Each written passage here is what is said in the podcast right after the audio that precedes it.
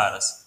Отже, ми записуємо звичайний аудіозапис. Після того, якщо ми наклікнемо е, кнопку